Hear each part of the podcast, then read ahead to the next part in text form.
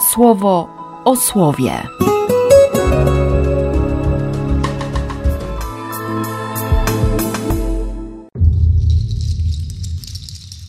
Dziesiąty listopada, czwartek. Bardzo krótki list, taki nieprawdopodobnie osobisty, bo okazuje się, że, że zbiegły niewolnik który spotyka Pawła w Rzymie i, i wchodzi na drogę łaski, na drogę wiary, uciekł od jednego z przyjaciół Pawła w Kolosach, od Filemona. Być może zwietrzył okazję, żeby uciec, a może i nawet coś ukraść wtedy, kiedy jego pan przyjął chrzest, gdy stał się chrześcijaninem. I Onezym coś, coś wyczuł, że się życie tamtego człowieka zmieniło chodzę od rana z pytaniem, czy, czy fakt, że znam Chrystusa, zmienia moje życie. Na ile zmieniam swoje życie, właśnie dlatego, że znam Jezusa. I oczywiście to słowo Pawła, że, że to wszystko mogło się wydarzyć, by Filemon odzyskał Onezyma na wieczność i to już nie jako niewolnika, lecz jako kogoś znacznie cenniejszego, umiłowanego brata w wierze co się wydarzyło po powrocie Onezyma. Tym bardziej, że Paweł doskonale wiedział. Zbiegły niewolnik mógł być w najlepszym razie ukarany wypaleniem piętna na twarzy i sporą chłostą. Można go też było zabić.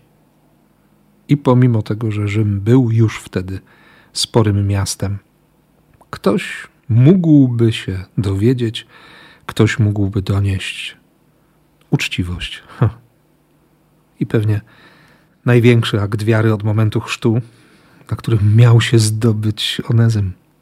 I być może największy akt miłosierdzia, na którym mógł się zdobyć Filemon. Jak się skończyła ta historia, nie wiem, ale, ale to słowo jest dziś dane każdemu z nas.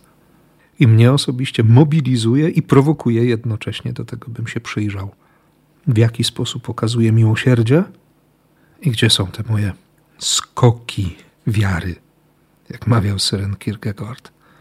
Tym bardziej, że, że patron dnia, święty Leon Wielki, podpowiada drogę prawdziwej mądrości, mądrości Boga, zaufania Słowu. Kiedy się Leon odezwał wobec ojców, czy właściwie braci soborowych, to, to podsumowali – Petrus dixit per leonem. Nie? Skała przemówiła przez lwa. Bo była w wypowiedzi Leona przenikliwość Ducha Bożego, bo on słuchał Ducha Bożego. Dlatego dzisiaj, gdy słyszę słowo Jezusa, najpierw jednak muszę doznać wielu cierpień i znieść odrzucenie ze strony tego narodu, to wiem, że, że na tym polega królowanie Boga.